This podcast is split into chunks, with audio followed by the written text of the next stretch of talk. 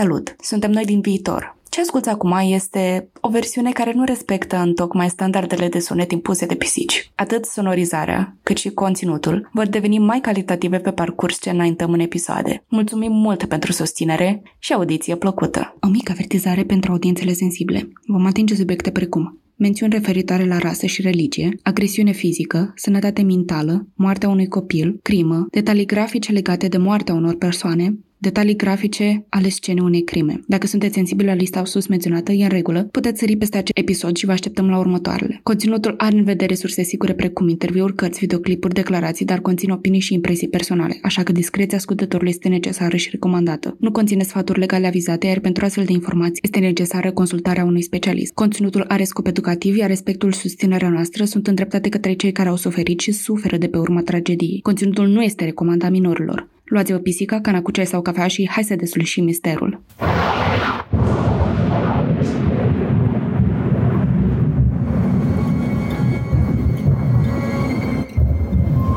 În toamna anului 2021, două pisici au început propriul lor podcast. Apoi au spus, pur, să se facă lumină în acest caz. Iar apoi am apărut noi, Cristina și Alex, pentru a transmite mai departe voința pisicească. Să ne facem așadar comozi și hai să vedem ce ne-au dus pisicile în această săptămână. Astăzi vom vorbi despre tragedia care a șocat America anilor 90. Cazul rămâne nesoluționat până în ziua de astăzi. Vorbim despre copilăria lui Jean Benet Ramsey și vom reitera pas cu pas ce știm despre seara plină de mister.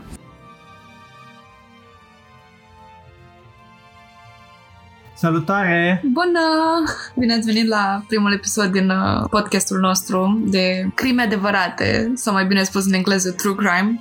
Băi, doamne, sunt atât de încântat. De mic sunt pasionat de această ramură a poliției și a medicinei deopotrivă, pentru că este un subiect care implică mai multe ramuri ale mm-hmm. societății, inclusiv medicina legală, psihologia, criminalistică, da. Și zic eu, în țara noastră, deși violența este destul de crescută, avem o, o infrastructură în acest domeniu oarecum deficitară și din prisma social media s-au făcut foarte puține documentări, documentări despre multe din cazurile de crimă uh, și alte infracțiuni care s-au desfășurat uh, în țară la noi. Sau în afară, adică, nu știu, simt că în țară la noi, deși avem câteva, le pus număra pe degete crime care s-au întâmplat și au primit o notorietate, mi se pare că majoritatea dintre ele încă lovesc undeva aproape de suflet, pentru că s-au întâmplat oarecum în aproape și, adică majoritatea când aud de, de cazul, Doamne ferește, de Melodia, de cazul de la Caracal și toate astea, deși sunt crime adevărate care s-au întâmplat, oameni reali care au trecut prin toate chestiile astea, mi se pare că noi ca societate am fost foarte impactați, foarte loviți de aceste tragedii și încă nu ne-am simt că încă nu ne-am vindecat ca societate ca să putem vorbi deschis despre chestia asta. Da, e foarte interesant ce spui și mi se pare că noi ca și români ca și popor, uh-huh. tindem să fim foarte atenți la cei din jur. De obicei este zicala cu capra vecinului. Da, da, da. Dar uh, se extinde aparent și la tragediile care se întâmplă altor români, fie aici, fie din diaspora. Și foarte interesant de văzut diferențele între cum noi ca români facem față acestor tragedii uh-huh. și cum alte popoare uh, decid să facă față acestora trecând peste bariera culturală, care este una foarte importantă când analizăm un tipar, când ne uităm la unele aspecte ale societății. Pe lângă chestia asta vedem diferența abordării, anumite atitudini pe care le abordează, în fine, în cazul nostru criminal și cum aleg uh, victimele să se descurce cu traumele prin care trec și toate astea. Da, vorbim într-adevăr de un uh, specific cultural și etnic mm-hmm. la un moment dat. Pentru că de la alegerea locației, uh, armei și modul de lucru al fiecărui mm-hmm. criminal diferă nu numai de la persoană la persoană, ci și de la uh, populație la populație. Da, uite, spre exemplu, la noi în România nu o să vezi nimeni că la bloc să-și lase ușile deschise sau apartamentele deschise sau așa, pe când uh, în altă parte, în America, oamenii sunt mult mai deschiși unii cu alții, adică există chestiile astea, obiceiurile pe care și le fac oamenii, cotidianul oamenilor de zi cu zi, care diferă și care pot favoriza sau defavoriza um, sau încuraja un, um, un criminal, un răpitor. Dar încă nu ne-am prezentat. Uh, oamenii care ne ascultă nu știu cine suntem. Da, cred că ar fi cazul. Uh, eu sunt Alex. Bună, Alex! sunt, uh, sunt student la, la Facultatea de Medicină și uh, am uh, ca plan de viitor să îmi fac rezidențiatul și munca de specialitate apoi pe medicină legală. Și de ce nu să explorez și partea psihologică a acestui uh, domeniu? Pentru că mă pasionează foarte mult uh, ce îi determină pe, sau le determină în general pe criminali uh, să facă ceea ce fac și mi se pare că în multe cazuri uh, medicina poate avea un răspuns uh, destul de satisfăcător în acest uh-huh. caz. Nu știu, îmi vine în minte un caz din America de acum 5-7 ani în care o persoană relativ normală într-o dimineață și-a pus căștile în urechi și a luat un o mitralieră și a început să împuște copiii într-o școală generală din, uh, din America și mai târziu uh, s-a observat că acesta avea o tumoră în lobul frontal, lobul care este responsabil uh, de acțiunile violente ale noastre și practic acea tumoră îl determinase pe acel om să o ia raza și să înceapă să masacreze copiii în acea școală. Și oarecum a deschis ochii multora această tragedie și eu spun că sunt multe progrese care pot fi făcute în această direcție. De unde vine pasiunea ta? Bănuiesc că s-a declanșat ceva pasiunea asta spre true crime. Care a fost primul caz pe care l-ai, l-ai auzit vreodată, care te-a impactat, care a făcut o impresie pe tine, ca să mă exprim? Mai, eu am copilărit într-o perioadă în care nu pe erau expuse cazurile străine și da, primul caz pe care l-am auzit a fost cel al Elodiei uh, de la noi din țară. Da. Și bine, la noi uh, media a făcut o greșeală foarte mare transformând acest caz, această tragedie într-o într-un cancan public, dar nu este subiectul uh, acestui episod. Dar acesta a fost primul caz, dar țin minte cu drag că atunci când eram mic și aveam o de televizor seara în care mă uitam, tot timpul mă uitam la, la cazurile de pe TLC, cred că se numea sau Viasat uh, Explorer, sau Explorer, da. care erau cu crime din uh, state cele mai frecvente. Bine, nu mi-aduc aminte acum despre ce era vorba, dar m-a pasionat foarte mult uh, algoritmul prin care era găsit uh, vinovatul și tot așa, ce îi determina, care era motivul crimei sau al infracțiunii, ce îi ghida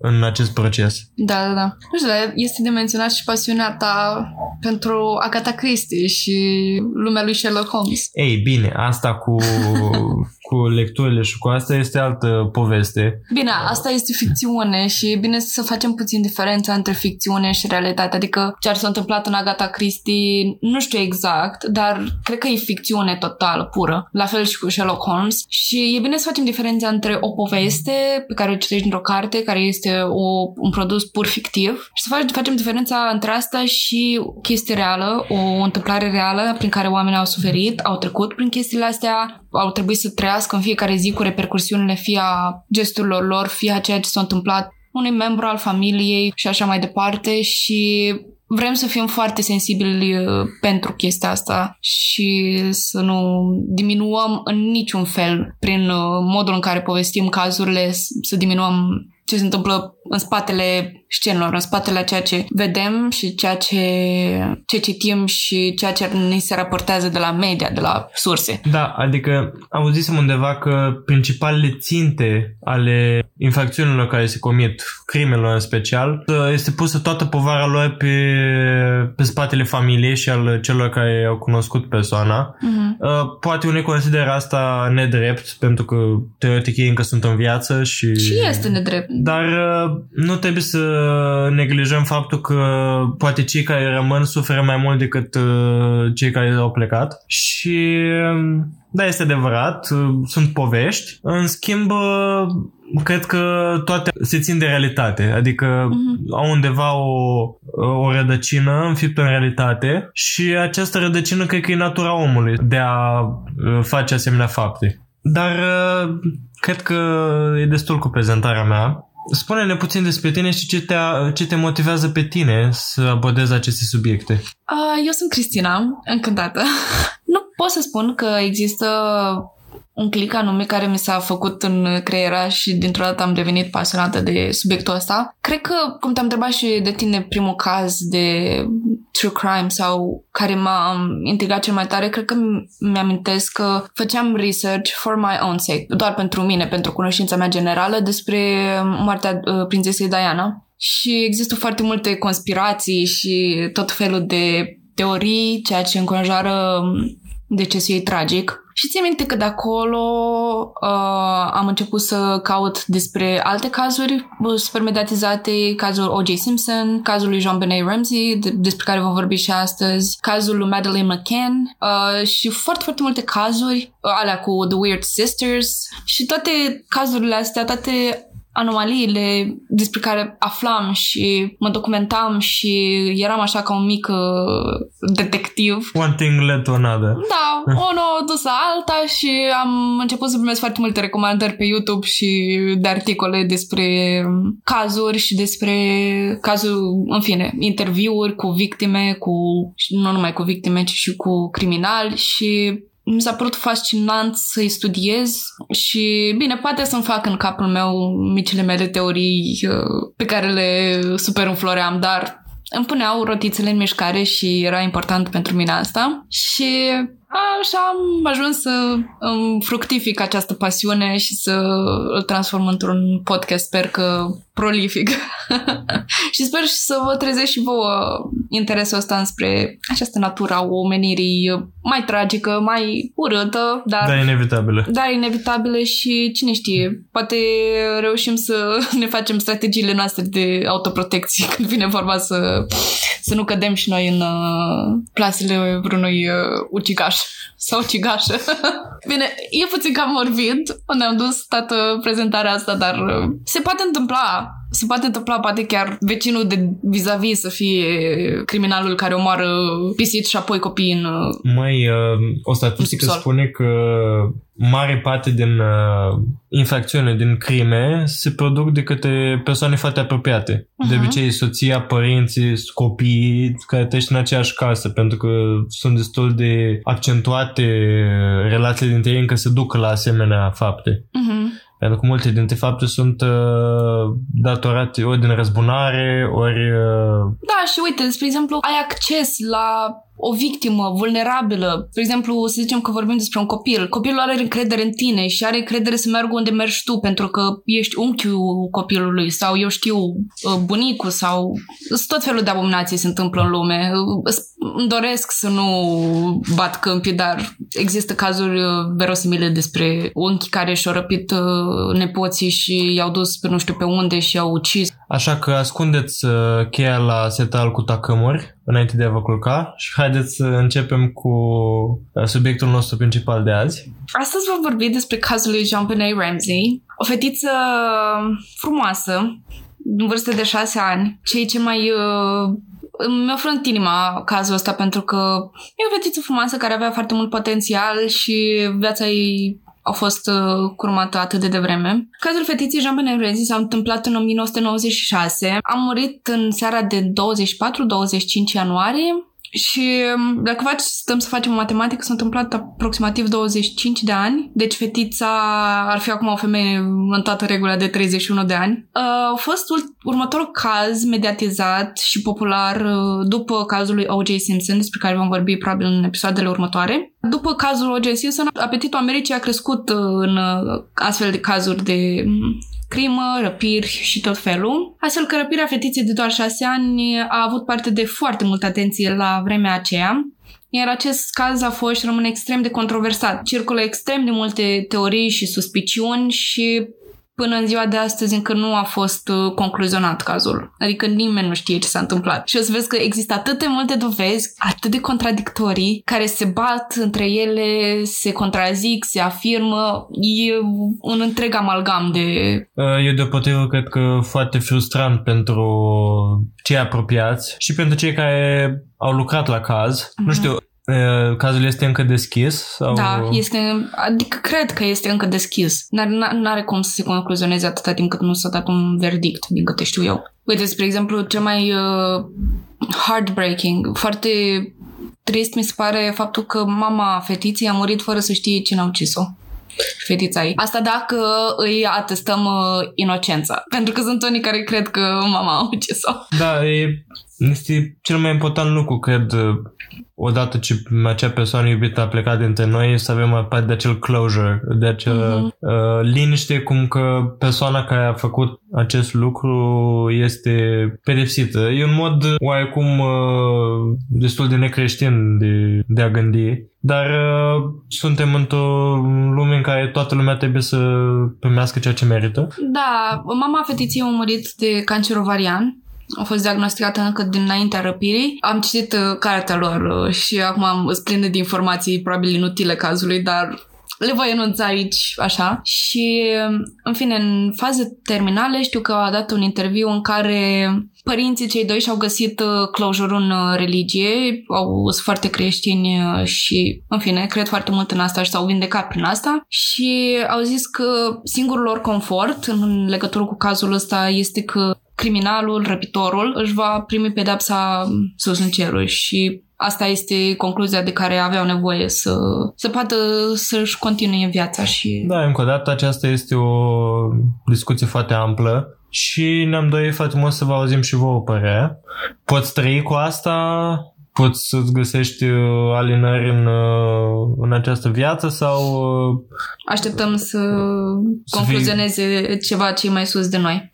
Și la final o să vă spunem și noi ceea ce credem cu adevărat despre ce s-a întâmplat acolo. Ca o mică informație, Alex nu știe foarte multe detalii despre cazul ăsta. Deci eu am făcut research-ul, el ascultă pentru prima oară ceea ce s-a întâmplat acolo și își va da părerea pe parcurs pentru ce re- eu voi uh, nara. Pentru o reacție cât mai... Crudă. În 1990 s-a născut Jean Benet Ramsey în Georgia, într-o familie iubitoare, alcătuită din părinții Patsy, John Bennett, pentru că numele fetiței vine după tatăl ei. Pe tatăl cheamă John Bennett și pe ea o cheamă Jean Benet.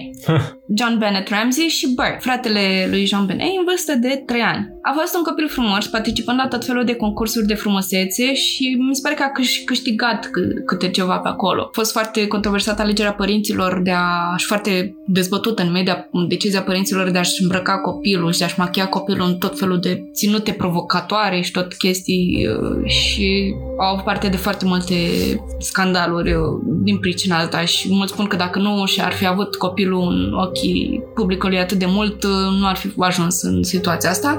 Deși eu nu sunt de acord pentru că sunt atât de mulți copii care fac asta, care își doresc să facă asta și nu au pățit nimic. Și nu putem, teoretic, da înapoi de la pasiunile noastre. Exact, adică fetița, uh. din ce am citit din cartea părinților, fetița chiar era fericită să facă chestiile astea. Primea premii, primea atenție, era ceea ce își dorea. Da, și nu înseamnă că n-ar mai trebui să atragem deloc atenția asupra noastră doar de frica a ceva rău ce s-ar putea întâmpla cu noi exact. de pe cine alta. Cazul începe pe data de 24 decembrie, o zi de iarnă ca atare în care ne sese când familia Ramsey ajunge acasă de la o cină sau o petrecere de Crăciun în jurul ori 10. Mărturile spun că fetița a dormit în mașină, așa că nu au trezit-o, ci pur și simplu au luat-o din mașină și au dus-o în camera ei unde a dormit. Următorul lucru pe care îl cunoaștem despre caz este telefonul primit de autorități la ora 5 dimineața. A sunat la autorități mama fetiței, care era îngrijorată că nu-ți găsește fetița în patul ei, unde a lăsat-o. Să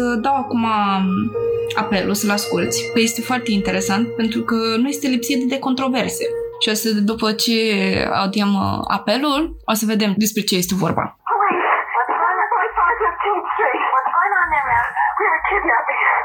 Please. Explain to me what's going on, okay? There we were. There's a note left in our daughter's. Daughter's gone? How old is A note was left in your daughter's gone? How old is your daughter? Six years old. Blonde. Six years old. How long ago was it? I don't know. I just found the note. And my daughter's Does it say who took her? It say who? I don't know. There's a, there's a ransom note here. It's a ransom note? It says FBTC. Victory. Please. Okay, what's your name? Are you Kathy Ramsey? I'm the mother. Oh my God. Please. I'm, okay, I'm sending an officer over, okay? Please. Do you know how long she's been gone? No, I don't. Please, we just got out and she's right here. Oh my God, please.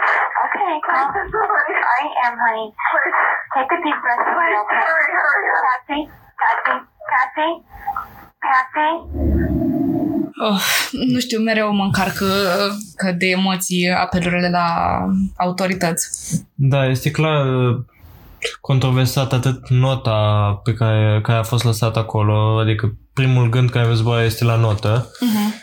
Și, O să vorbim și despre notă mai târziu. și la uh, vocea ei clar afectată. Uh-huh. Bine, normal mi se pare ca și mamă să fie atât de afectată. Numai că, nu știu, mi se pare ciudat că a asumat că a fost răpită din prima. În primul... Uh, Scrie în, uh, în notă faptul că a fost uh, răpită. O, o să citim mai târziu și uh, biletul, dar spune că we've got your daughter, avem, o avem pe fica ta și nu știu cum, nu știu ce. A, am înțeles. Adică she knows că fica ei a fost răpită. Așa, vorbim despre apelul telefonic pe care tocmai l-am audiat, deoarece există o schimbare de tonalitate din partea mamei la finalul apelului, când crede că nimeni nu mai este pe fir, când uh, crede că dispecerița au închis telefonul și chiar uh, John intervine cu o secvență care aproape este indescifrabilă, dar într-un documentar de la CBS în care au făcut uh, cercetări pe baza cazului, au reușit să enhance, să uh, Amplifice. amplifice uh, sunetul. Până la urmă au detectat trei persoane care existau în cameră. Avem așa, o avem pe Patsy care invocă Ok, we called, what do we do? Ok, am sunat, ce facem acum? Clar că mai era cineva în, uh, în cameră cu ea. Dubios este că familia Ramsey a declarat că Burke dormea, deși pe înregistrarea apelului se auzeau trei voci. Una a lui Patsy, una a lui John, iar a treia specialiști spun că sunt a lui Burke, care își întreabă părinții What did you find? Ce ai găsit? În timp ce poliția a ajuns la locul faptei, Patsy și cu John și-au invitat familia și apropiații acasă la ei.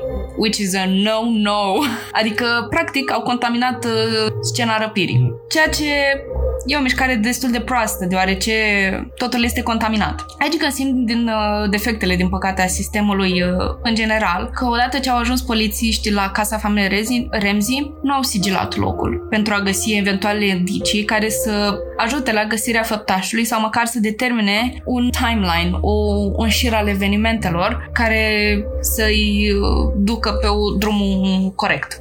Polițiștii au citit scrisoarea lăsată de făptaș în casa în care a decurs răpirea și au observat că omul nostru răpitor era cam analfabet, dar cu toate astea nu prea a putut face multe în privința biletului, pentru că trebuia să-l trimită mai departe la laboratoare, ca specialiștii în caligrafie să analizeze scrisul și eventuale expresii care ar putea da de gol omul care a întocmit uh, răpirea. Dar pentru publicul larg care urmărește acest caz, a fost doar un motiv de a suspecta pe cineva. Mulți spun că Patsy a scris biletul și a încercat să își facă scrisul cât mai urât sau ininteligibil posibil. Chiar și specialiștii au găsit asemănări între scrisul lui Patsy și scrisul infractorului. În sensul în care un anumit mod de a trasa liniile în compunerea unei litere, cred că era vorba despre litera A sau litera D, erau efectuate asemănător. Dar nu poți f- fi sigur de chestia asta, adică Bine, din nou, uh, ajungem la statistica mea cu crimele făcute de persoane apropiate.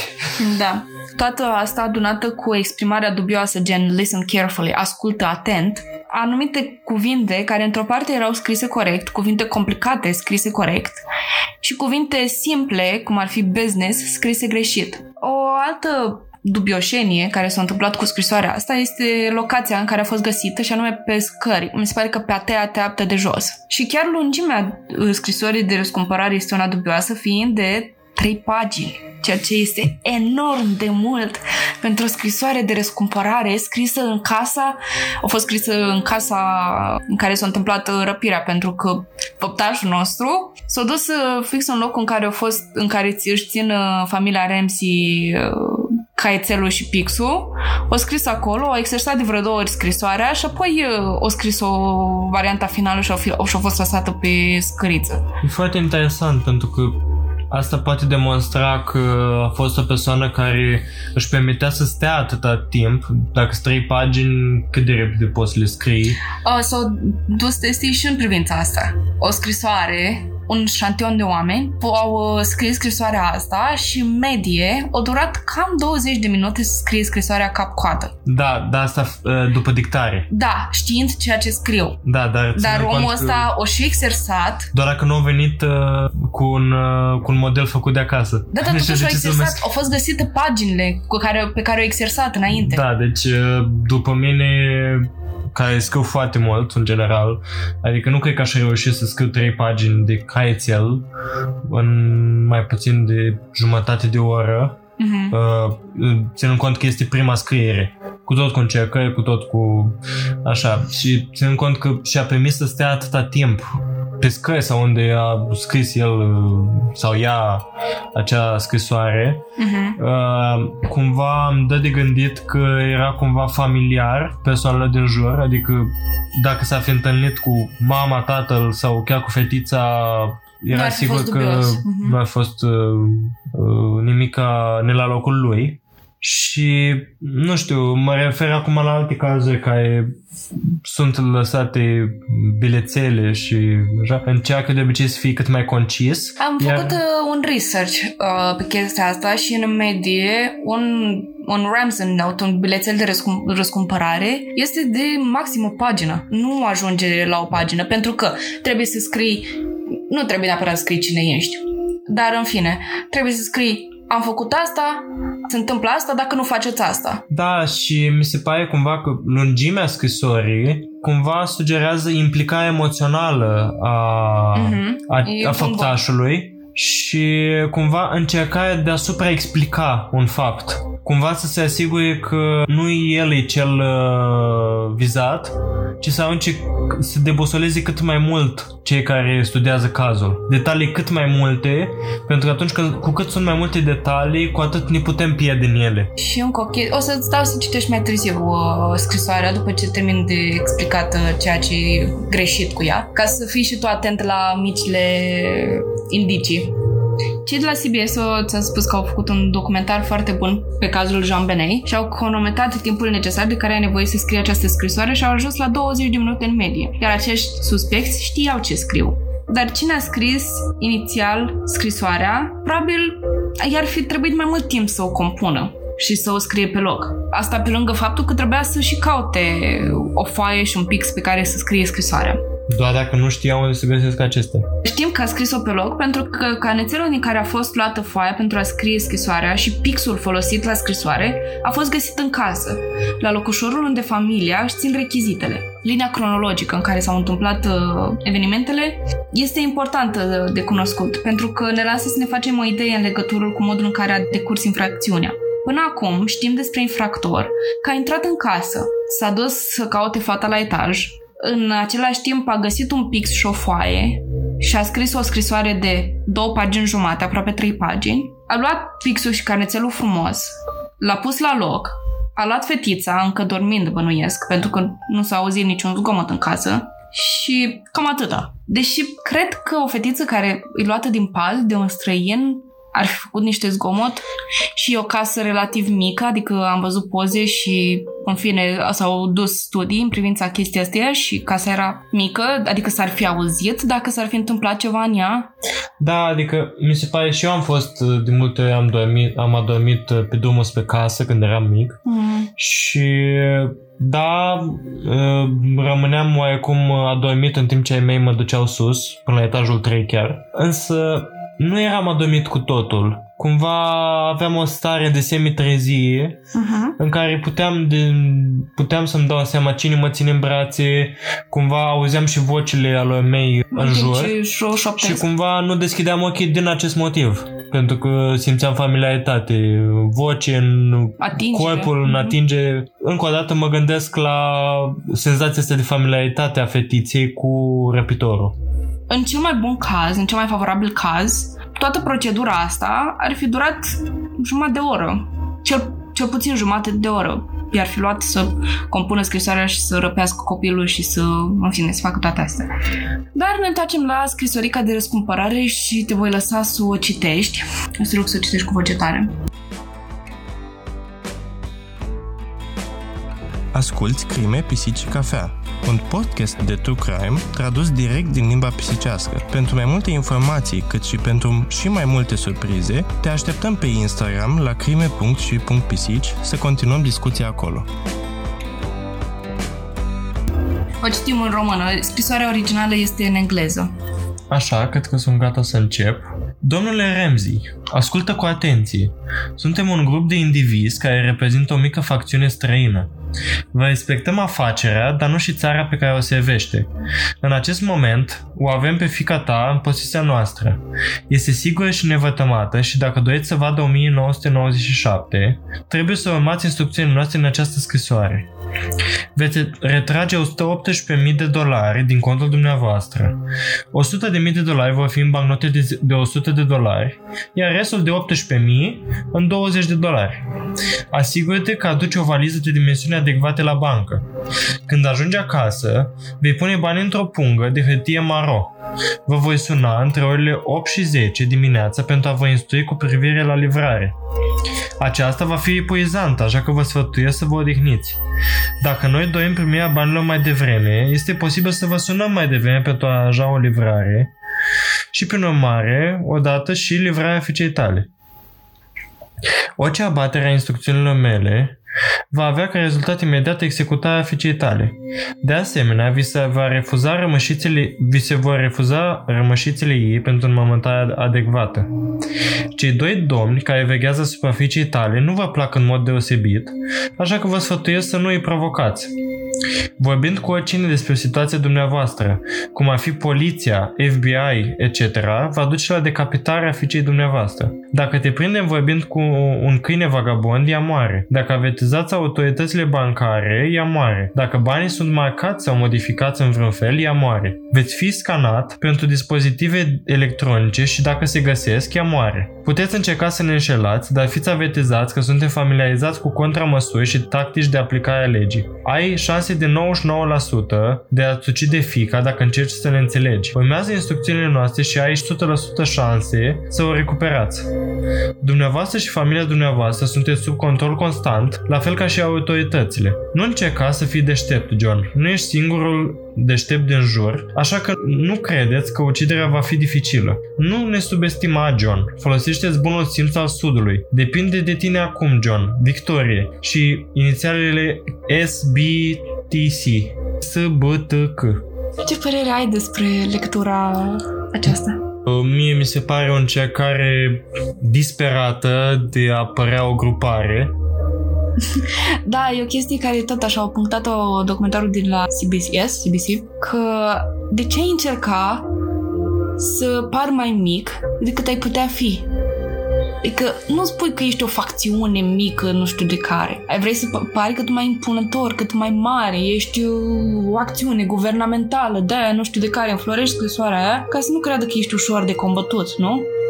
Ca să nu creadă că Cred ești că slab. Sunt curios uh, dacă s-a găsit o, uh, un match cu inițialele astea. Nu. Adică, în mod normal, aceste facțiuni, ele acționând pentru o cauză de cele mai multe ori uh, nu știu, mă refer, uite, acum la facțiunile din uh, Orientul Mijlociu și ISIS, uh, Mhm. toate astea, își asumă responsabilitatea asupra atrocităților pe care le fac, Mhm. tocmai pentru a spori atenția acordată asupra lor. Ei asta își doresc, își doresc atenție, își doresc uh, recunoaștere. Mhm. Bine, deși nu poți să spui că ISIS e tocmai o facțiune mică. Păi, asta spun că Da, ei da, ca da. facțiune mică au făcut asta pe de-o parte din datorită banilor, Mhm. dar fiind o facțiune bănuiesc că încearcă să apeleze la facțiunile astea de nord și de sud, gen Mhm. cum a fost atunci cu Revoluția, mă atrage chestia aia cu bărbat uh, din sud, Mhm. se gândești ca un bărbat din sud. Da, da, da. Uh, probabil vor să, Interesant. vor să interacționeze cu el pentru că ei și ei fiind bărbați sudiști, Ok, da, da, da. cumva, adică sudiști care aici din nou intrăm în uh, sc- sclavagism și așa sudiștii erau cei care își doreau în continuare sclavagia, Uh-huh. deși asta nu ar avea nicio relevanță în cazul de față pentru Da, că cu o ei familie fiind de albi privilegiată, bogați, nu aveau nicio treabă cu chestiile astea. Dar ne ținând cont de asta, e interesant uh, ca facțiune că nu a mai apărut acest, acest inițiale sau nu au folosit acest caz ca să ajungă mai departe. Uh-huh. Eu am o, o altă întrebare pentru tine. Uh, mai ții minte ce sumă au cerut uh, facțiunea? Da, 118.000 de dolari. Ți se pare ceva dubios la suma asta? Uh, mi se pare că ca și cum ar fi știut câți bani are el în cont, cumva ar fi punctat uh, câți... Da, e o sumă prea precisă. da. Adică dacă ai vrea să ceri bani de răscumpărare, ai cere o sumă fixă, adică 2000 de dolari, 5000 de dolari, 10000 de dolari. O sumă Și- fixă, nu neapărat o sumă atât de exactă ca 118.000 de dolari, știi? Da, și bănuiesc că ei știau că are disponibil această sumă din moment ce, na, la o sumă atât de mare nu te aștepți să-ți aducă în cât timp i-o cerut ei. Uh-huh. Atât mai scria și perioada Crăciunului în care sistemul bancar la noi ca și la ei este adormit. Da, da, da. Uh, Știu că între Crăciun și Anul Nou Fără uh, niciun chef, n-are nimeni niciun chef să muncească. Vor Mai ales să- următorul concediu. mai ales să scoată 118.000 de dolari, plus că știu că îți trebuie programare pentru scoaterea unei sume atât de mari. Bine, că la urgent, crede-mă, că găsesc ei uh, Da. mii de dolari. Asta înseamnă că el i avea. Ce mai Suma este probabil. dubioasă pentru că nu este fixă. Ai crede că cine oferă un copil pentru răscumpărare ar cere o sumă exactă de mii de dolari, nu neapărat uh, 118.000 de dolari. Deci, avem în profilul infractorului nevoia de o sumă fixă, adică cea dată în scrisoare, care era, de care era sigur că o primește de la familia Ramsey, din cauza promovării pe care o primise uh, John înainte de Crăciun și sporul pe care îl primese odată cu promovarea.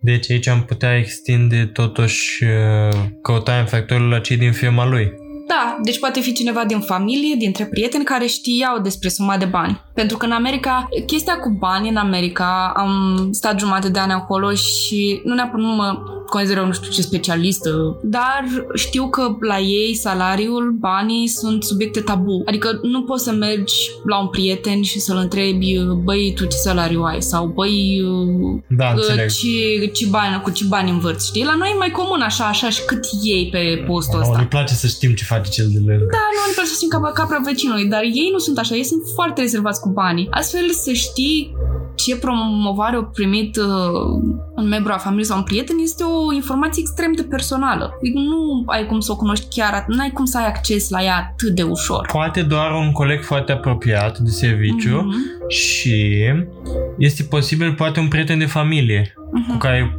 oarecum fetița să fie familiară și aici uh, înclin spre un coleg de la serviciu, poate, știu că, nu știu, poate e ceva doar din filmele de business americane în care sunt colegi de birou care se înțeleg foarte bine și se mai băfesc cu banii și cât Da, da, da, câștigă și- și... Uite, poate să fi fost promovat la un post spre care muncea chiar un coleg de-a lui, știi, și să fi fost o, un motiv de genul ăsta. Ideea este că scrisoarea spune în mod expres faptul că nu trebuie să sune la poliție, pentru că fata moare. Și ei au făcut-o tocmai astfel. Adică au sunat la poliție și am stat să mă gândesc, măi, dacă eu aș fi fost pus în caz, în situația asta, aș fi sunat sau nu la poliție sau pur și simplu aș fi acționat uh, cum ar scrie scrisoarea. Și am ajuns la concluzia că, băi, probabil aș fi acționat în modul în care mi-au spus ei să acționez, pentru că the stakes are high. Uh, Da, fetița e împătată pentru ei. pentru că influența e importantă și vreau să o iau înapoi și să am eu de câștigat. Da, sau cel mult, uh, poate că aș fi sunat uh, la un la prieten sau o cunoștință în care pot avea încredere și să-l rog pe el să sune la poliție. Deși dacă au înregistrat apelul la poliție, a putea înregistra și apelul pe care îl dau prietenului. Exact. Sau. Adică Bine, mi se pare că e foarte greu să-ți aduni mințile în acele momente și să te gândești uh, la o metodă Mhm. ingenioasă de a nu aleta nici, nici răpitorii, nici uh, uh, pe altcineva. Da. Dar pur și simplu să, din prima să anunț poliția imediat după ce am văzut scrisoarea în care îmi spunea să nu fac asta, mi se pare puțin tras de păr. Mhm, mhm. Pentru că... Tu ai fi sunat poliția în uh, cazul ăsta?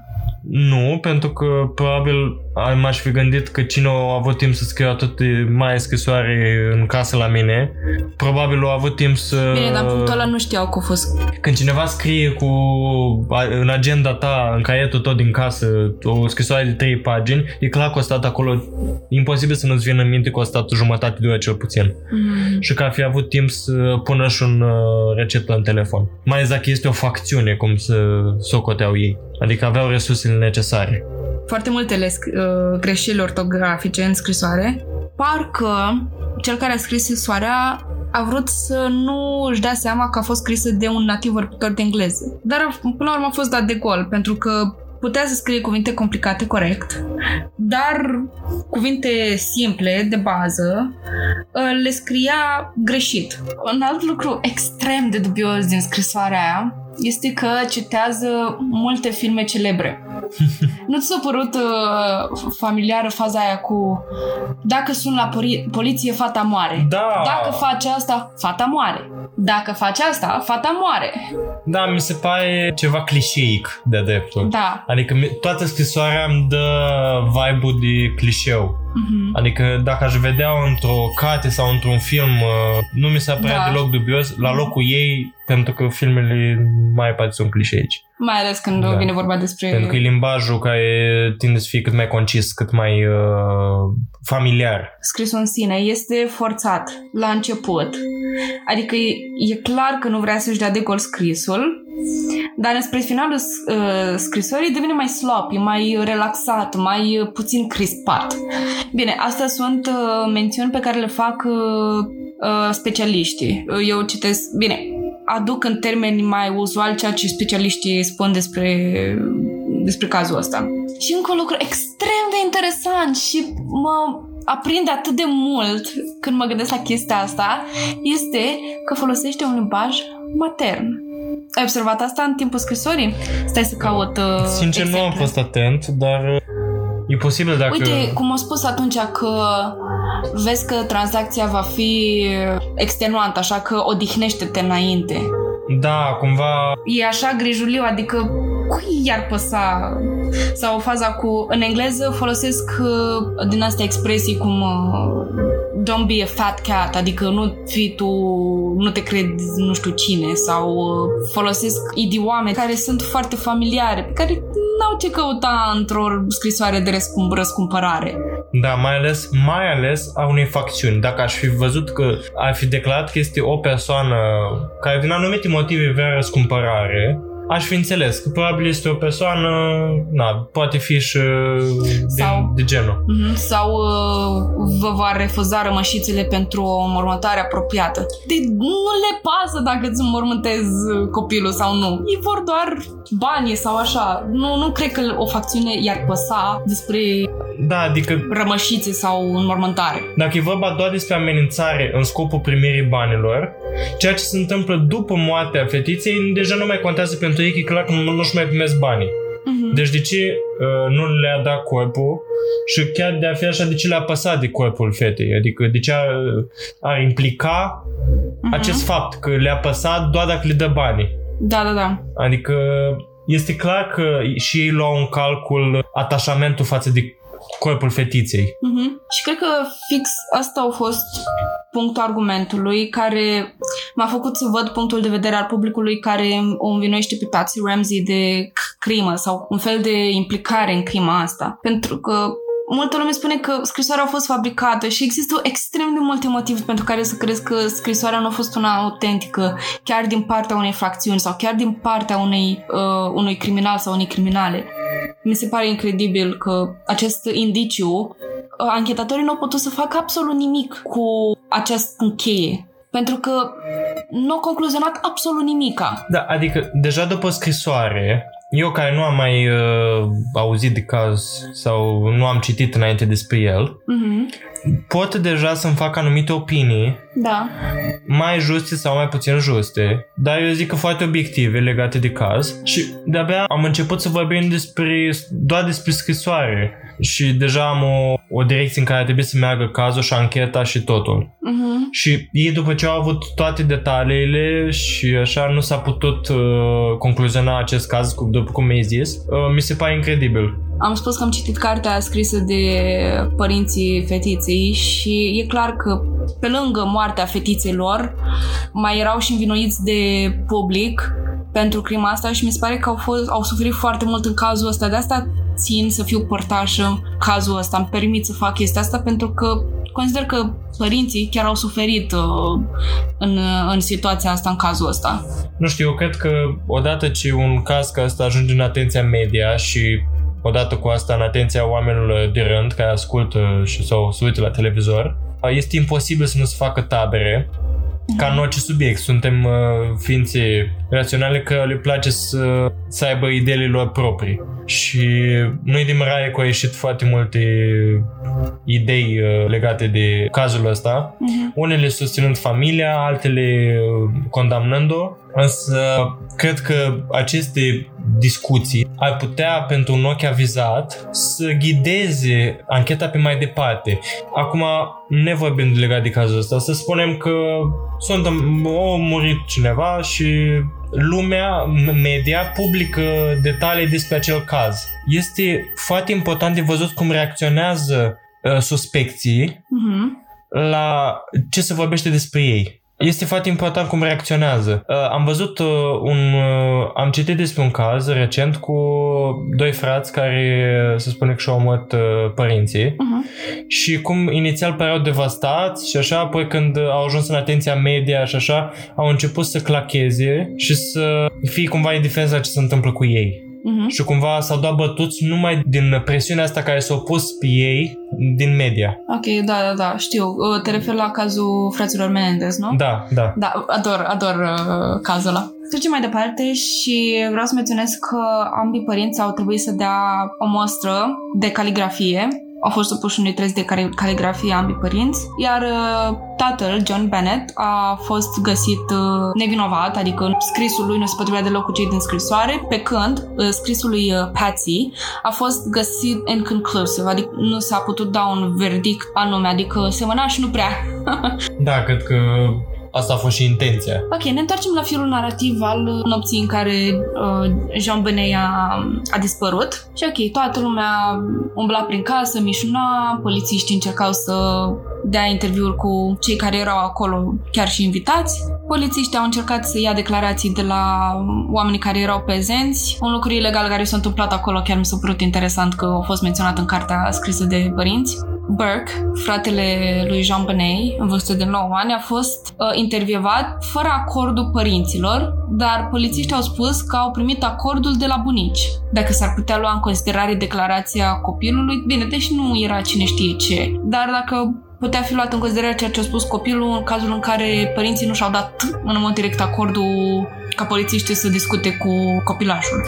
E din nou foarte interesant de știut cum a făcut față frățiorul uh, Burke Uh-huh. la acestui uh, eveniment. A fost un interviu uh, în urmă cu 5 ani, 4 ani, s-ar putea să greșesc, la aniversarea de 20 de ani de la caz, de la dispariția lui Jean Benet și Burke a dat un interviu uh, foarte dubios, foarte eerie interviul. Poți să-l dau să te uiți chiar acum. Și uh, am și citit și cartea. În carte spunea el nu a fost foarte afectat de dispariția surorii lui.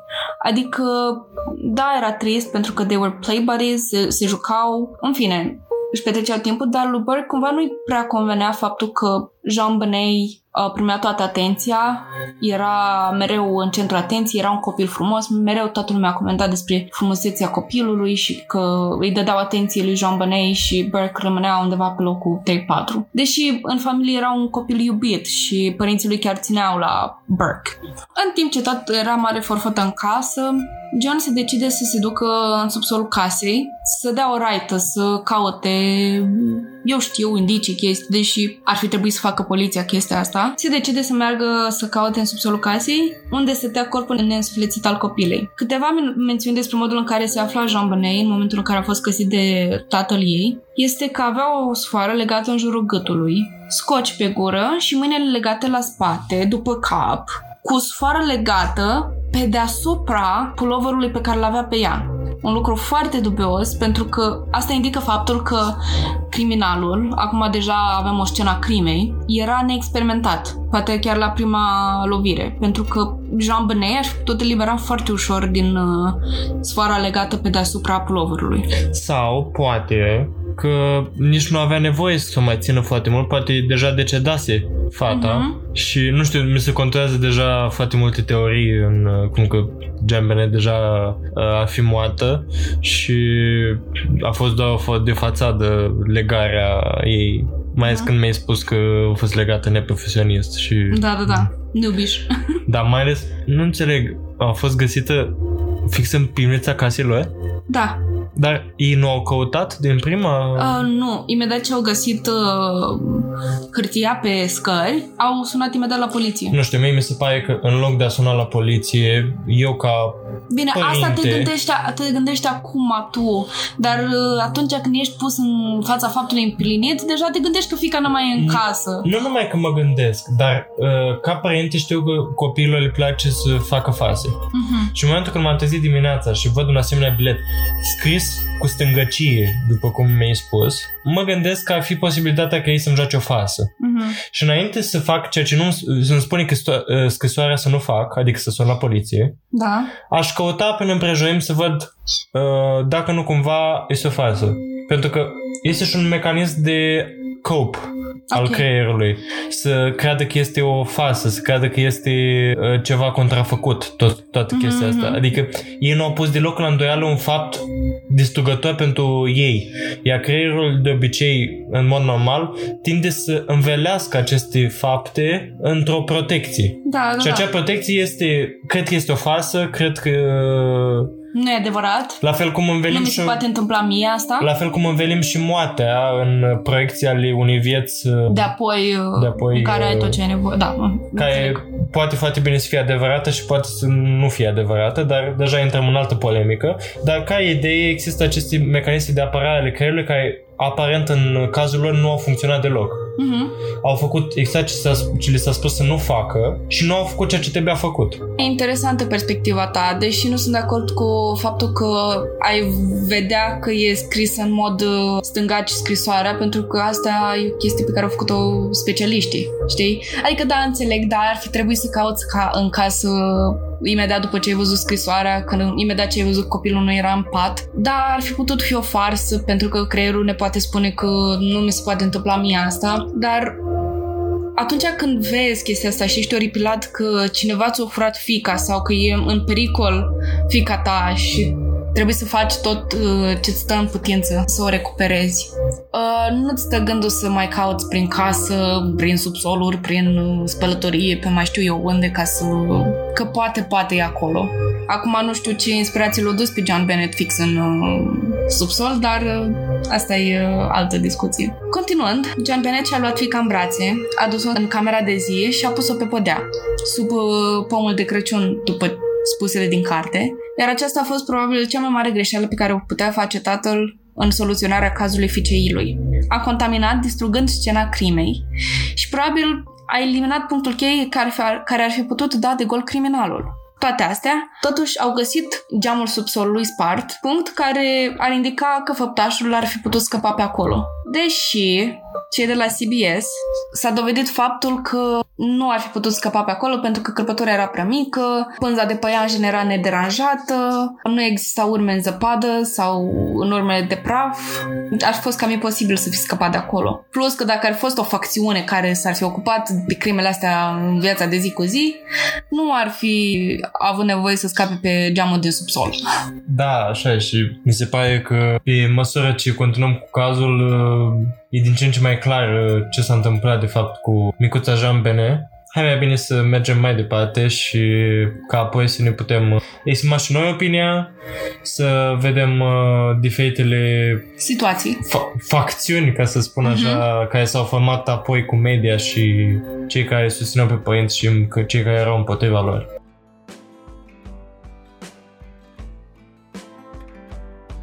Asculți Crime, Pisici și Cafea, un podcast de true crime tradus direct din limba pisicească. Pentru mai multe informații și mult mai multe surprize, te aștept pe Instagram la crime.chic.pisici să continuăm discuția acolo.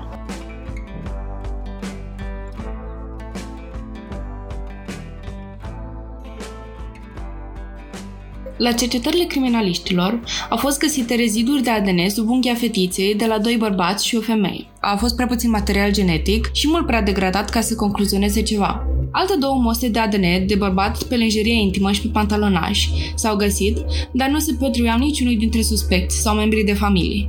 E posibil ca ADN-ul să fi fost rezidu de la cei care au umblat cu produsele până să ajungă la Jean Benet, fie de la fabrică sau de la vânzătorii care au manipulat uh, produsele vândute. A fost o listă de suspecți de 160 de persoane. Ar fi găsit vinovatul. Odată ce corpul a fost găsit, familia au, au avut doar câteva interviuri cu presa, dar au refuzat să coopereze în totalitate cu poliția timp de 3 săptămâni, au colaborat cu poliția după trei săptămâni de la întâmplarea cazului. Au angajat un avocat uh, la ora 8 în uh, următoarea zi după ce s-a întâmplat crima.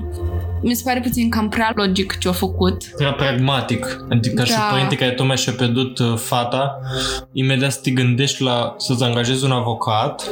Uh, Mi-ai spus că la ora 8, uh, când, înainte, când nu era Cu două, descoperită zile, fata. cu, două, cu două ore după ce au descoperit fata, au angajat un uh, avocat. Deci, practic, primul gând pe care l-ai tu ca părinte atunci când îți descoperi fata este să-ți angajezi un avocat în cazul în care ești suspicionată. Bine, este posibil să fost sfătuiți în sensul ăsta de rude apropiați care puteau privi mai din exterior și să vadă deja imaginea de ansamblu suspectată. Dar astea sunt aspecte de discutat uh, când vom vorbi despre um, ceea ce au uh, concluzionat uh, autoritățile ca fiind uh, suspecți sau uh, demn de anchetă. Rapoartele finale au concluzionat decesul fetiței cu moarte prin strangulare și traume craniocerebrale. E chiar unic cazul ăsta pentru că e primul caz în care persoana dispărută era în propria casă. Da, adică aici vin cu un argument care ar putea să îi ajute pe părinții fetei dacă fata ar fi pățit ceva în casă, să spunem că părinții au făcut acest lucru sau oricine altcineva, ar fi vrut să ducă corpul uh, fetiței cât mai departe de locul unde s-a întâmplat. Și din punct de vedere psihologic, este așa, că tu ca părinte, oricât de, chiar dacă ți-ai omorât fica, uh, tot uh, ai iubit-o și tot uh, poți simți un fel de at- atașament față de ea. Asta dacă nu ești psihopat și nu ești incapabil de sentimente. Ceea ce părinții ei Nu deocamdată erau, nu, clar nu erau. nu dat semne de a fi. Mhm. Și tind să cred că aș duce de acolo cât mai departe cu putință. Unu, din perspectiva psihologică, că nu vreau să fie, să mai aibă de a face cu locul în care s-a întâmplat uh, uh, fapta și din al doilea punct de vedere, din punctul de vedere al înscenării acestei uh, crime. Mhm. Faptul că a fost făcută din exterior a sugera că ar fi trebuit să fie găsită undeva în afară, undeva departe. Pe când, uh, de ce nu a fi dus-o ei înapoi, undeva departe, să o ducă, să o lase acolo și apoi eventual să ghideze poliția spre acel loc? Poate chiar din, din acest motiv, că ar fi fost greu pentru ei Să scenezi totul. să sceneze, să ducă poliția spre un loc diferit decât casa lor. Pentru că ei ca părinți își doreau totuși ca fica lor să aibă parte de o înmormântare și cât mai rapid. Da. Adică în limite normale. Ceea ce s-a și întâmplat. Ceea ce s-a și întâmplat și dacă ar fi dus-o departe, probabil ar fi durat cel puțin 5-7 zile până când să poată să o găsească. Da, și mai ales că erau creștini, adică credeau foarte mult în Dumnezeu și pentru ei probabil era foarte important să aibă un uh, serviciu de înmormântare. Cam asta a fost cazul. Urmă, în următorul segment urmează să vorbim despre suspecții propuși de forțele de ordine, de poliție. O să ne spunem în cazul ăsta și părerile noastre, dar noi ne, adică eu am făcut research pe chestia asta, o să mă acces mai mult pe ceea ce au spus uh, poliția și, în fine, sursele irefutabile pe care le-am găsit. Cel mai uh, suspicios dintre suspecți, dacă pot să mă exprim așa, a fost uh, menajera casei Ramsey. Uh, am găsit uh, chestia asta în, în uh, cartea pe care a scris-o părinții lui Jean Benet și, uh, adică pentru mine are sens pentru care ar fi putut chesti- face chestia asta, dar ar fi putut avea sens și dacă n-ar fi făcut-o. În primul rând, femeia iubea foarte mult pe Jean Benet. Pe de altă parte, Patsy a spus că a auzit de la menajeră Vai, doamne, ai un copil atât de frumos, ă, nu ți-e frică că ar putea fi răpită cândva? Și o chestie care te face, îți pune rotițele în mișcare și te face să te gândești, uh, upsi. e cam, uh, cam sas. Da, dar totodată, dacă ai de gând să răpești pe cineva, nu spui cu puțin timp înainte, vai ce aș răpi-o. da, în caz să nu a fost găsită semne de intrare forțată, ceea ce indică faptul că ar fi putut avea cheia cel care a intrat în casă și în fine a făcut Și se crimă. potrivește cumva și cu faptul că era familiar casei? Da, și pentru că avea și nevoie de bani. Femeia asta urma să fie dată afară din propria casă pentru că nu-și permitea să uh, plătească chiria sau ceva de genul. Și teoretic a fi putut avea acces și la documentele Da, ar ști foarte bine unde Lui se află John. rechizite, da. Drept mai a fi putut să, să știe câți bani are în cont Mhm. poate fix uitându-se știi cum sunt chiar ca în filme menajerele alea care fac curat prin birou și dintr-o dată ups cade un act pe jos vede exact cât i-a intrat în cont da, se verifică adică teoretic nu văd de ce nu ar putea dar totodată cred că menajera dacă ar fi, fost, ar fi făcut ea asta ar fi fost cu premeditare și A fost, a fost mult mai grijulie. da, și de obicei femeile, menajerele, au un sens al curățeniei să lase tot exact așa cum a fost. Mai ales că era de acasă, știa foarte bine ce se, Da. care se află unde, dar teoria asta îmi pare rău să-ți spun că a fost demontată din cauza alibiului. Uh, Din câte am af- putut să aflu, menajarea avea alibi. Au fost verificat de poliție și nu era, era clar, nu era ea făptașa. Printre cei mai importanti suspecți este tipul ăsta Michael, un apropiat al familiei care era cel mai în vederea poliției, deoarece exista o înregistrare cu el confesând crima. Ranchetarea acestui subiect a dus nicăieri, deoarece s-a sinucis în martie al acelui așan. Unii oameni au dus teoria asta la extrem, spunând că tipul ăsta a fost asociat unei grupări, iar când aceștia au aflat că a confesat crima, l-au curățat imediat. Mulți uh, suspecți au fost pi- piste false, deoarece au confesat că au făcut crima, doar pentru atenție, oameni care voiau să fie asociați în, cu cazul ăsta, care a fost atât de popular. Atât de popular încât aveau fani care încercau să deslușească ei înșiși misterul și să scoată vinovatul la lumină. Și oarecum ca să primească atenție o- totodată și ei, au, confe- au făcut uh, aceste confesări false. Și aici revenim la impactul pe care îl are cică de oameni și media asupra cazului. Mhm. Pentru că pot totodată să scoată vinovatul la iveală, dar pe de altă parte pot să îngroape adevărul prin multitudinea de piste false care se nasc. Pentru că oamenii tind să se atașeze emoțional de acel caz atunci când pot să rezoneze cu el. Și chiar dacă își doresc să scoată vinovatul la lumină, Da. pot să acționeze într-un mod uh, greșit și să facă mai rău anchetei. Mai ales cazul ăsta au avut un impact enorm de mare asupra Americii la momentul în care s-a întâmplat. Toate știrile raportau cazul și încercau să afle cine a făcut-o și citeam și uh, cartea și spuneau că fiecare publicație aveau cât un suspect preferat. Iar toate dovezile pe care le aduceau înainte erau atât de convenabil alese, astfel încât să nu poți contesta faptul că ei au făcut-o. Iar majoritatea preferau teoria în care îi dădeau vina pe părinți. Și vom, asta va fi ultima dintre, uh, dintre suspecții pe care îi vom discuta um, la cazul ăsta. Nu știu, eu am învățat uh, că cei din media, cei din publicații și așa, pot să te convingă de absolut orice pe planeta asta și pot să te facă discipol al lor Uh-huh. uh, într-un timp foarte scurt, orice ar spune. Pentru că ei sunt învățați să facă asta, sunt antrenați. Da. Și de asta este important să lăsăm forțele de ordine care au cea mai mare expertiză și chiar dacă uneori spunem că uneori sunt inutile, mai ales în țară la noi știu că există stigma asta față de poliție și în general față de forțele de ordine că nu fac nimic. Uh, nimicul pe care îl fac este mai bine decât lucrurile pe care le fac uh, separat o mie de oameni uh, din media și din așa. Pentru că practic uh, ei fac pași mici spre soluționarea cazului, pe când noi ca uh, oameni care vor să se simtă atașați emoțional de acel caz, uh, nu putem privi obiectiv și nu putem, trebuie să ținem partea cuiva. Și eu mă simt înclinat acum să țin partea anumitor uh, suspecți și să con- condamn anumiți suspecți. Este natura noastră. Ei, ei ca forțe de ordine, asta învață, să, să menține distanță și să ia cea mai bună decizie pentru soluționarea cazului.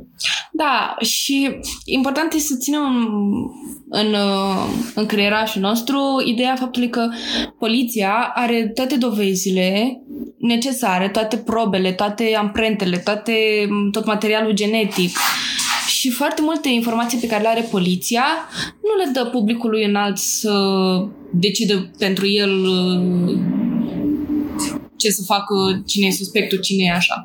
Pentru că într-adevăr, nu tot ce este descoperit într-un caz ar trebui să fie dat publicului larg. Pentru că poate influența foarte mult ancheta. Chiar și dacă spui că, uite, suspectăm pe omul ăla.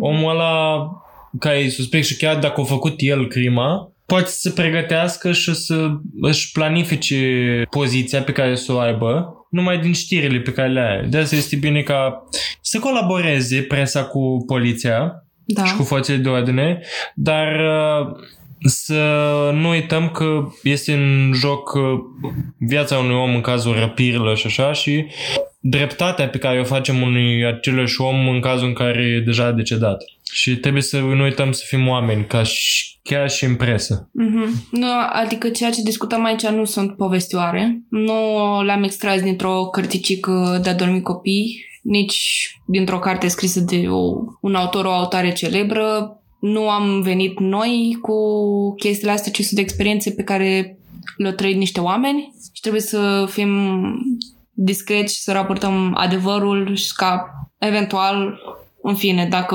în momentul zero se mai poate face altceva, să existe dreptate și, și pentru ei.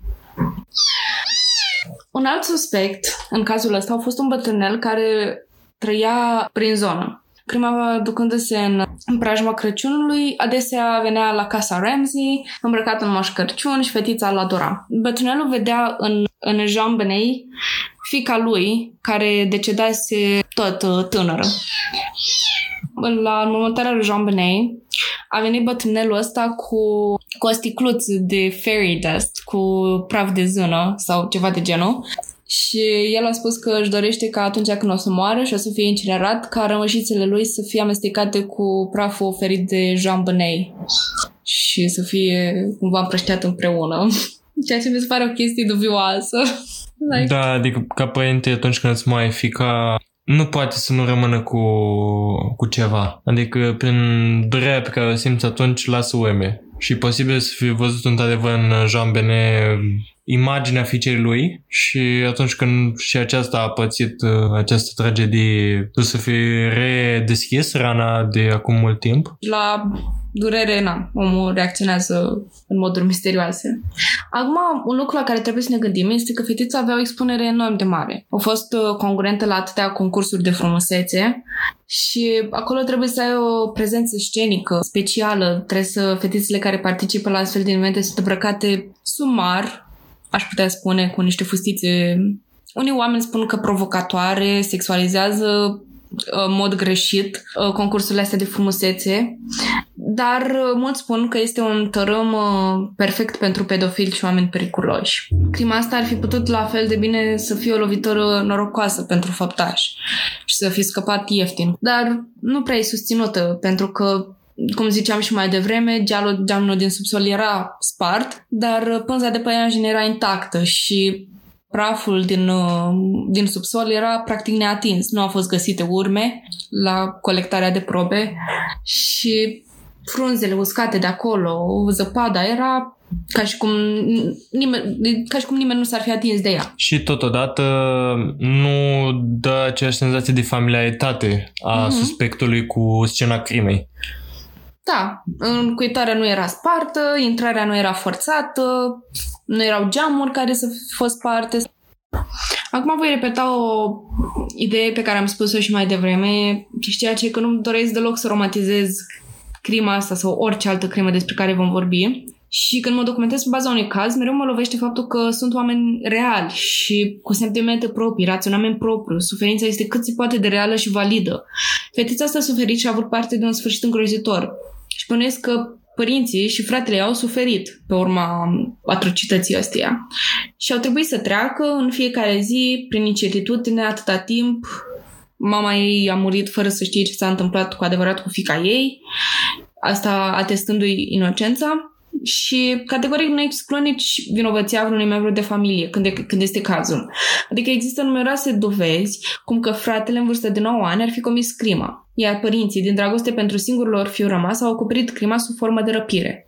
Asta este o teorie, sau în fine, e un suspect care cel puțin eu îl găsesc valid. Și Probabil că și din cauza documentarului de la CBS în care spune că, adică cam asta vrea să dovedească într-o concluzie, dar am știut să fac discernământul și chiar cred că asta s-a întâmplat, iar părinții au avut tot, toate motivele să facă chestia asta și cu toate că fetița ar fi putut fi salvată în cazul în care s-ar fi întâmplat ceva de genul. Sincer, și eu de când am început să-mi fac o idee despre caz, nu mă puteam abține să nu mă gândesc la fratele lui Jean Benet, pentru că mi-am dat seama că dacă părinții ar fi făcut acest lucru, ar fi făcut-o numai din uh, singurul care i-a putut ghida, pentru că nu ușurau fica și nu ușurau nici uh, fiul, uh-huh. uh, ar fi făcut-o numai ca să îl acopere pe fiul lor. Mm-hmm. Și de asta te-am și întrebat atunci, dacă ți-aduce aminte, cum era fiul uh, lor. După uh, crimă.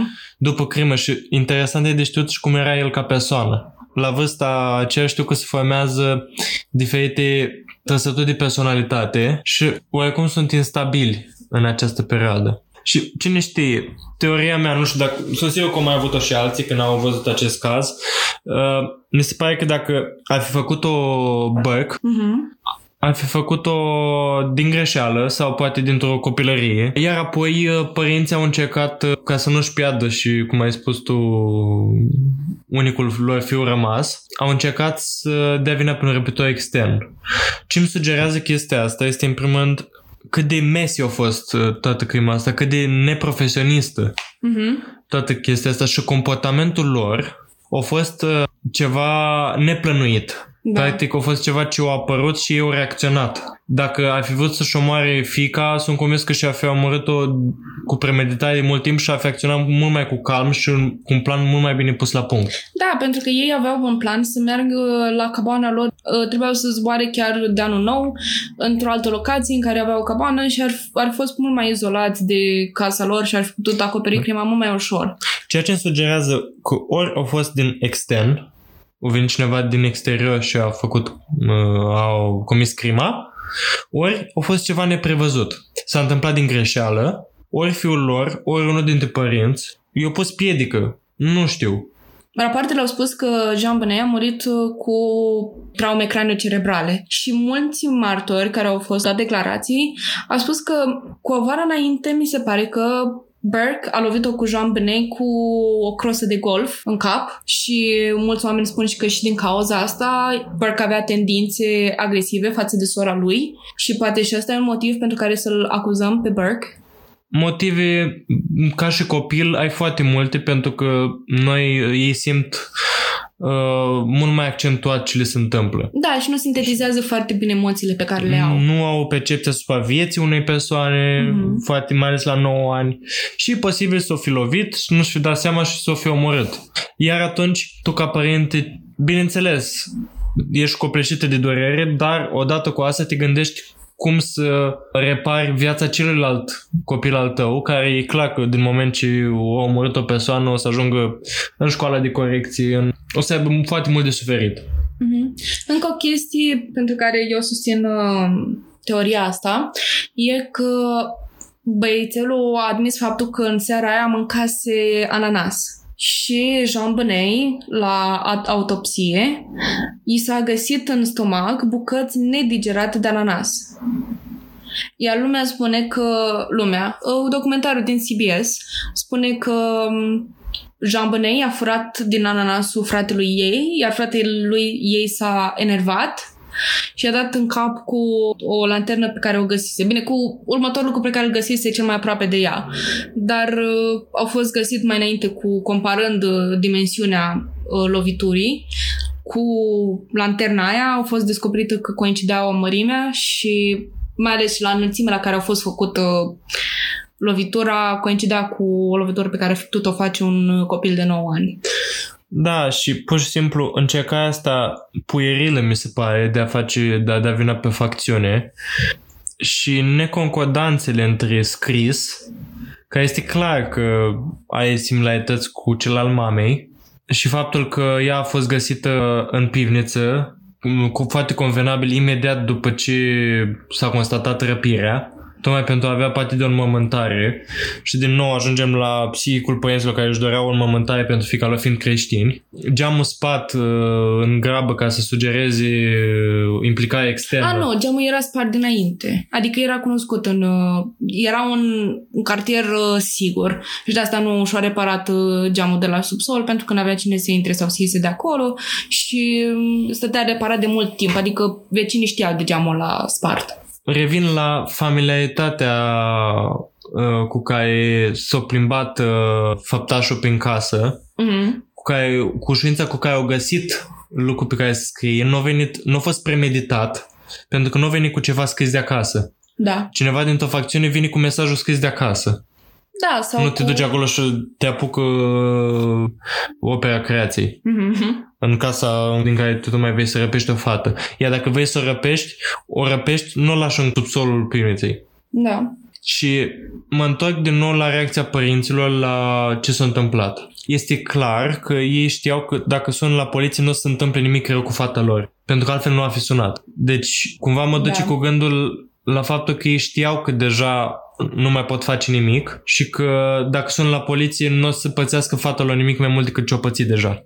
Da, da. Ceea ce îmi sugerează că ea poate deja decedase. Uh-huh.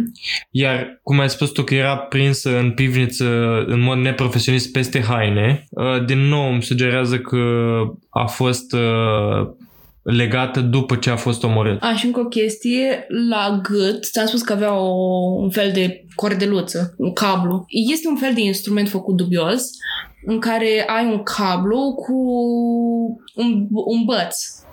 Știi? Și cumva de cât strângi bățul sau tragi de băț ca să sugrumi pe cineva. Bățul de care zic eu a fost făcut dintr-o pensulă de pictura lui Patsy. Da, adică totul pare să se învătă în jurul acelei case și, sincer, singur, cred că singurul fapt care o făcut să nu învinuiască pe cineva din familie sau așa, a fost pur și simplu lipsa probelor de ADN. Sau uh, degradarea lor, da. Sau degradarea lor. Pur și simplu, cred că asta a fost veiga lipsă. Pentru că altfel cazul mi se pare destul de concis și involuntar te duce cu gândul la ce s-a întâmplat cu adevărat.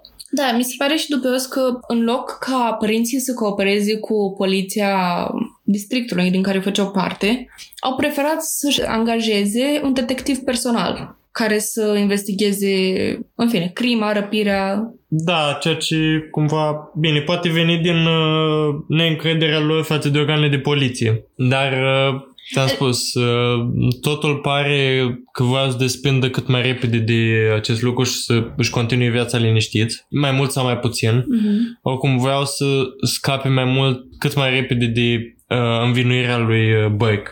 Și cred că ca și părinte, asta este singura decizie rațională sub auspiciu care a fi făcut toate chestiile astea. Pentru că altfel, ți-am spus, mai ales că investiseră în fata lor, adică e clar că și bea fata și da, adică uh.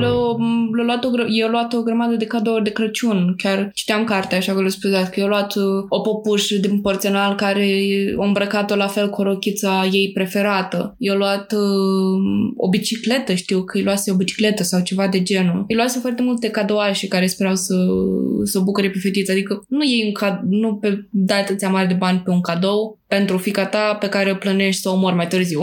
Da, și nu știu, din nou mă întorc la Burke. Mi se pare foarte interesant uh, modul cum uh, reacționează copiii atunci când uh, lovesc pe cineva sau cum își manifestă ei violența. Mm-hmm. Poate fi învinuit Burke dar în cazul în care și-a, fi- chiar el și-a omorât sora sau a trebuit să fie, să fim mai uh, deschiși la alte teorii conform că copiii nu pot discerne în acele momente Mhm. și sunt uh, Conduși de impulsul de moment. da, mult mai Impulsiv. din punct de vedere uh, al neuroștiinței, în acele momente creierul lor uh, avansat, neocortexul, nu funcționează la capacitate maximă, ci funcționează doar creierul lor ancestral, creierul lor care se potrivește cu relații de luptă sau fugă. Pur și simplu nevoile de bază, instinctele de bază. Da, Iar în momentul Mhm. în care acest creier se activează, el face tot ca să protejeze corpul care este atașat. da, să fie bine. Adică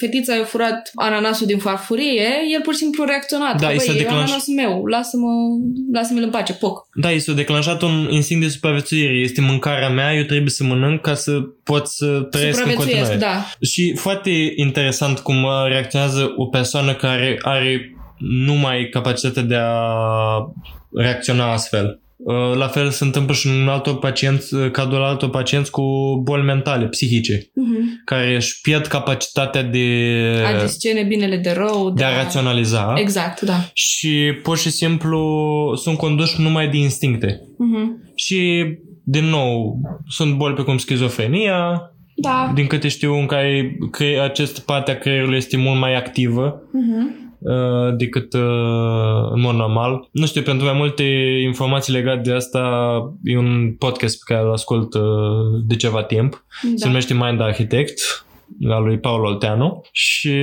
chiar recomand să vă să-l ascultați pentru mai multe detalii de neuroștiință. Despre, da, cum funcționează creierul tău. și cum relaționăm cu ceilalți, cum uh, ne comportăm. Cum cu... am putea sintetiza noi pentru noi anumite sentimente și reacții și astea și mi se pare foarte important în podcastul ăla. Și totodată mă ajută foarte mult să înțeleg uh, chiar și pe fratele lui uh, Jean Benet uh, motivul pentru care el ar fi putut să își omoare sora la această vârstă. Pentru că unora le po- le se poate părea strigător la cer ca un copil să fie Capabil mânat de crimă. de atâta răutate. Da. Pe când nu cred că răutatea este ceea ce l-a determinat să comită crima, ci pur și simplu un instinct uh, bazat de supraviețuire. Dar asta nu este locul nostru să decidem în locul lui, dar uh, totodată este interesant de, de știut ce a fost în mintea lui, ce a fost după și cum a putea trăi el în o viață normală după toate astea întâmplate. Clar, Alex are o teorie preferată,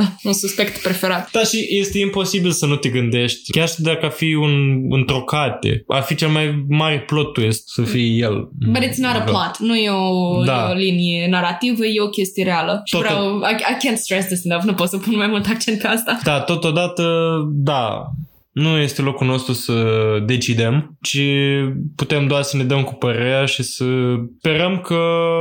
Nu este Burke vinovatul. Adică eu sper, chiar îmi doresc ca copilașul ăsta să nu fie vinovat. Deși înăuntru meu cred că este vinovat, dar îmi doresc să nu fie vinovat pentru că mi se pare trist să duci în... Adică eu sunt o persoană foarte empatică și sufer alături de victime și de... Până la urmă, părinții ei au fost niște victime a situației în care fie că s-au autopus în situația asta, fie că, na, viața le-a dus în situația asta. Totuși sper ca el să nu fie vinovat și vinovatul să fie cu adevărat pedepsit, pentru că e, e dureros ceea ce a trebuit să treacă și Burke și familia lui, indiferent dacă și-a iubit sau nu soția, Da. da. uh, uh, sora la potențial maxim. Da, și pragmatic vorbind, in, orice s-a întâmplat acum, uh, nu putem schimba ceea ce s-a întâmplat cu Jean Benet și mi se pare că în acest moment uh, lucrurile ar trebui să se liniștească de la sine și ar trebui să lăsăm uh, fetița să... Să o odihnească în pace. Da, să se odihnească în pace. Totuși, Burke își susține inocența. În continuare, cea mai recentă ieșire a lui a fost la aniversarea de 20 de ani a cazului, când a ieșit uh, la Dr. Phil și a avut o discuție cu el și um, acolo a spus că nu e el vinovat și oricum vă recomand dacă vreți să vă documentați în continuare pe baza cazului, vă recomand din tot sufletul să vă uitați la documentarul de la CBS și cele două videoclipuri pe care le-a pus uh, canalul de YouTube Observe, în care analizează limbajul trupului lui Burke și a părinților lui Jean Benet la interviurile pe care le-au dat imediat după crimă. Este foarte încărcat emoțional cazul ăsta. În primul rând că este vorba de o viață tânără, curmată prea devreme și în al doilea rând că este posibil ca făptașul să fie în libertate în momentul actual. Iar uh, cazul ăsta e atât de complex dacă stai să-l depene încetul cu încetul, firișor cu firișor, colțișor al casei, cu fiecare colțișor al casei și e imposibil, eu am găsit imposibil să ajungi la o concluzie certă. Da, ai impresia că soluția se află în fața ochilor tăi, Dar nu este acolo. dar uh, totodată vine un amănunt și uh, te face să te întrebi. Mhm. Da, dacă, știi? Și asta îl face extraordinar de interesant și de unic. Da, și dacă vrei să-ți faci o părere finală, trebuie să documentezi, adică vă sugerăm, vă recomand să citiți surse sigure de la mm, comunicate, de la părinți, cartea pe care au scris-o părinții, deși devine plictisitoare la un moment dat, când uh, nu mai vorbesc despre Jean Benet. Consultați mai multe surse, mai mulți oameni, ce părere au alți oameni. Spre exemplu, tipul ăsta de la canalul Observe susține faptul că tatăl a comis crima, pentru că el fiind parte din militarie sau ceva de genul, îi plăcea foarte mult ordinea, iar Jean Benet era prea rebelă, prea răsfățată. Și chestia asta nu, nu a putut să o suporte el și de asta au făcut crima. Mie nu mi se pare chiar cea mai uh, bună teorie, dar este la fel de validă și a lui atâta timp cât uh, adevărul nu a fost uh, găsit. Dar documentați, din documentare, au, au fost scrise două cărți foarte bune pe tema lui Jean Benet. Citiți-le și pe alea dacă vă interesează și e bine să vă luați informațiile de cât mai multe surse și să le concluzionați pe toate, să fiți voi detectivii voștri și să ajungeți la o concluzie. În concluzie, ca să terminăm uh, episodul pe o notă mai fericită decât uh, deznodământul acestui caz, vă propunem o teorie conform căreia unii oameni susțin că Jean Benet Ramsey, îmi pare rău, e, e patetică teoria asta, ar fi Katy Perry. adică stai, stai să-ți arăt imagini alăturate, pentru că mi se pare că seamănă, dar mi se pare atât de outrageous uh, teoria asta. Acum mai arăt lui Alex o imagine cu alăturate cu Katy Perry, Jean Benet. Privind asta, e imposibil să nu te gândești, dar deși nu știu, poate la nivelul dinților mi se pare că Și fetița încă n-avea dantura uh, la șase ani, nu cred că avea dantura finală. să știi că nu mă pot scopi în, uh, în teoria asta. Chiar Nu? nu, nu, nu, nu. Ah. Nu, o să încerc să o invalidez cu tot uh, sufletul meu. A, Bine, e total patetică, n-are cum. Mi-ar spune că um, au ascuns-o pe fetiță de ochii publicului până și-a dezvoltat uh, talentul ăsta. Într-adevăr, era talentată la cânt, la cânta foarte frumos, fetița. Și, în fine, au făcut un, uh, o păpușică și au făcut ei toată măsluirea asta, ca mai târziu să o lanseze sub numele de Katy Perry și să, și să fie acest superstar global. Oricum o să, o să ascult uh, foarte diferit acum uh, cântecele lui Katy Perry. Firework. da.